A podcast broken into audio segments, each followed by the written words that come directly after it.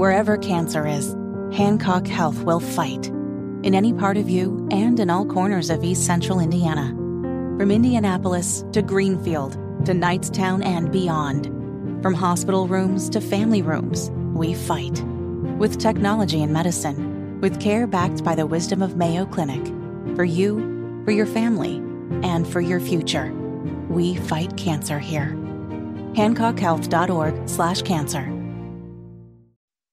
Hammer and Nigel. Can you believe these characters are weirdos? On 93 WIBC. So let's rock it! My name is Nigel. Tony Kinnett from the Daily Signal in for Jason Hammer. How are you, sir? Absolutely fantastic. And we might as well get into it. Winter storm warning in effect until 7 o'clock tomorrow. Sound the alert, please. I gotta get the bread and milk. Warning. They said snow! Weather alert. I gotta get the bread and milk. Snow is coming to Indy. Oh, I gotta get the bread and milk! Oh my!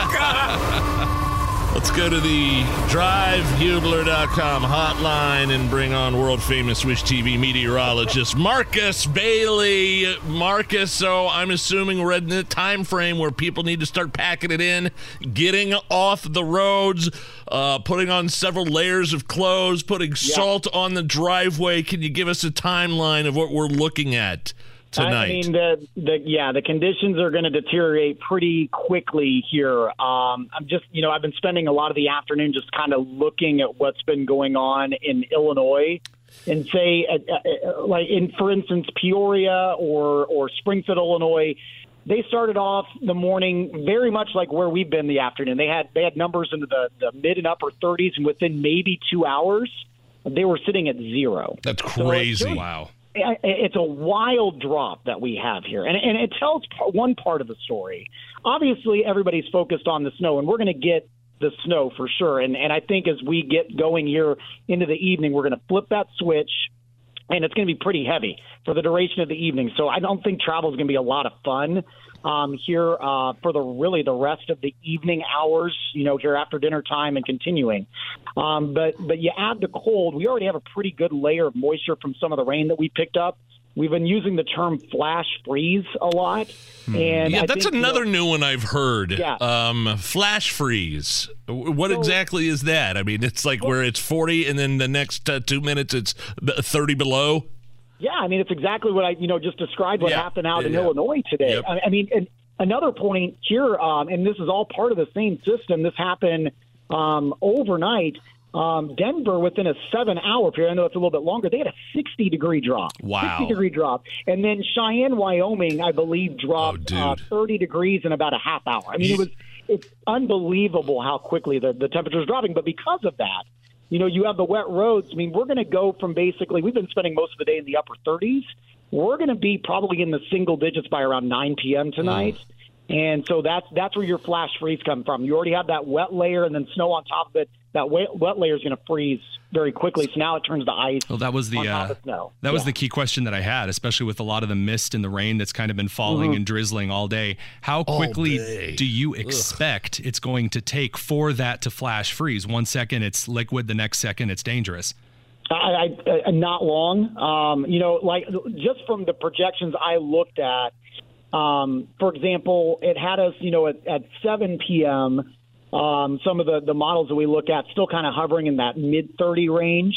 Um, but by but by nine, so two hours later, it had us in the single digits. Wow. So that's a 30 degree drop in two hours. So if you're doing it that quickly, I'd say within, I mean, all you have to do is get below freezing and you start, you know, Crystallizing. you start seeing, yeah, you start seeing some issues. So the other problem is, is, is you know, the, the, the crews probably haven't been able to treat a lot because it is wet. You don't want that to wash away or Yeah. anything like that. So, and a lot of these roads aren't going to, you know, be be treated, especially you know secondary roads and that kind of stuff. So now you're you're looking at the potential of a skating rink and then the snow on top of it. So, yeah, not not real fun uh, for traveling here for the So, season. so the thing we're worried most about, probably with this p- particular uh, storm in our area, at least, is not necessarily the snow, but it is the bomb cyclone effect. The the The day after- the, day after tomorrow. Yeah, the crashing temperatures, the bitter wind chills. That's Yeah. probably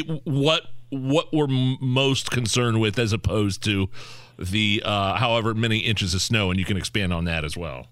Right, when I, and I and, and look, I don't want to uh, diminish this, but when I say, when I say this, but we have certainly seen bigger snowfalls, even Oh, I with recent memory. You know what I mean? It's, Yeah. three to six inches is something that we can definitely handle. But to your point, Nige, is it's it's the combination of all the hazards. I mentioned the flash freeze issue that we that we'll have coming up uh, later tonight, right by mid evening, and then you mentioned it, uh, the bitter cold. We'll have overnight lows. You know, by tomorrow morning, you're probably going to be looking at anywhere between five to ten below air temperature.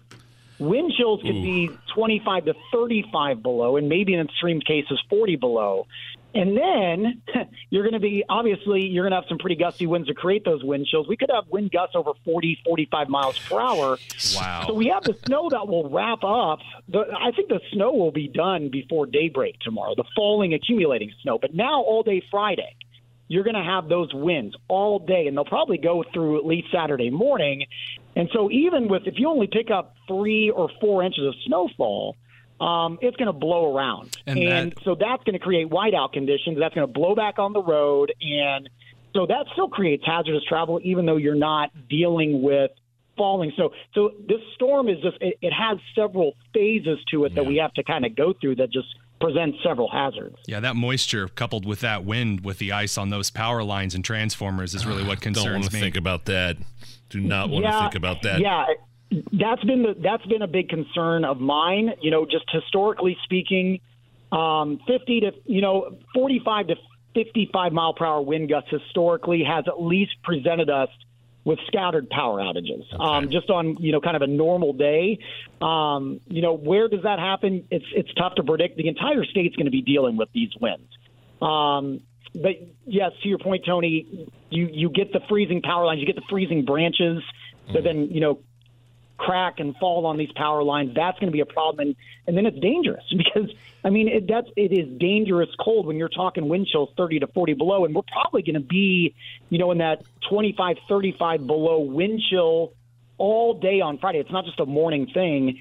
It'll be that cold all day Friday. So those that have no power, that is a bad situation. A couple more questions here. Marcus Bailey, uh, Wish TV meteorologist here, talking about the winter storm warning.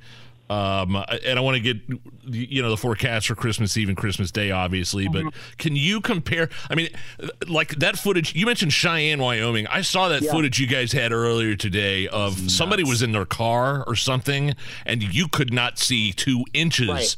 in front of you. So people in that area of the country, I'm assuming, are experiencing much more extreme type of weather than we're getting here. Not downplaying what we're getting here in Indiana, but but people in that area have have it much worse. Well, yes, part of that is because they already had snow on the ground and we do not. Oh, okay. So there was much more snow to whip around and drift and blow and that stuff. But I think that certainly is uh, in the, in the realm of possibility in terms of those visibilities tomorrow. Um, wow. Yeah, I mean, because you don't need a ton of snow and those kind of winds to create some some travel hazards, right? You're going to have that blowing snow around. Um, I mean, everybody's going to. I mean, I, we feel pretty confident that everybody's at least going to have an inch on the ground. We, I mean, we said three to six. There could be some iso- isolated higher amounts. That's going to be plenty. That if you have the winds that we expect here for the day on Friday, that you get the whiteout conditions. And Right. so um, that's when your visibilities are really bad. So I mean, it's. I mean, it, you can kind of compare it to, to Cheyenne. Like I said, they had a lot more snow on the ground already, and Right. then they got more, and then they have the winds. But look, I think you're still going to have you're still going to have plenty of issues uh, here, uh, not only tonight but tomorrow with those winds and the blowing snow for sure. Right, and and that's uh that, that's one of the things that always gets me. People talk about the inches of snow, and in the Midwest, we always say it's between one and seventy-five inches, and it could happen at any time. But That's right. The most important thing to consider here is more important than the snow is the wind coupled blowing it around, making it a whiteout, decreasing visibility, and also that freezing of the moisture rapidly. Mm-hmm. That flash freezing you talked about that we've seen all day.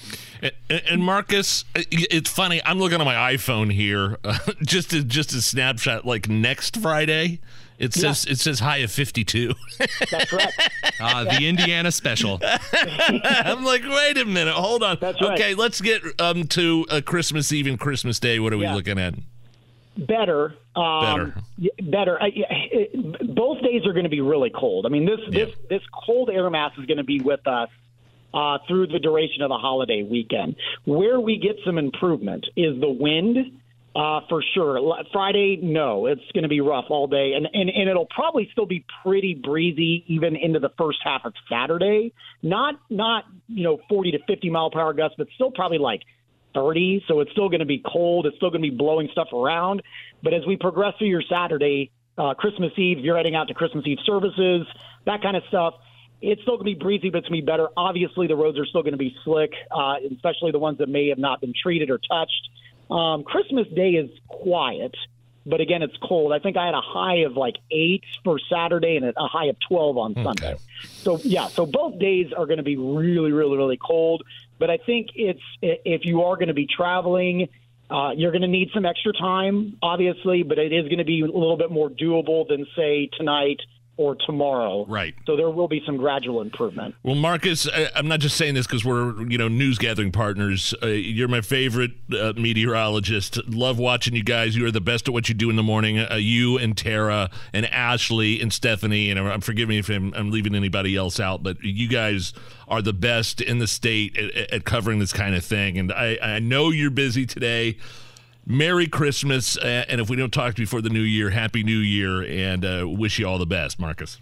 Thank you both very much. I appreciate you guys. Everybody, you know, stay safe Yep. and uh, Merry Christmas to both you guys as well and all your listeners.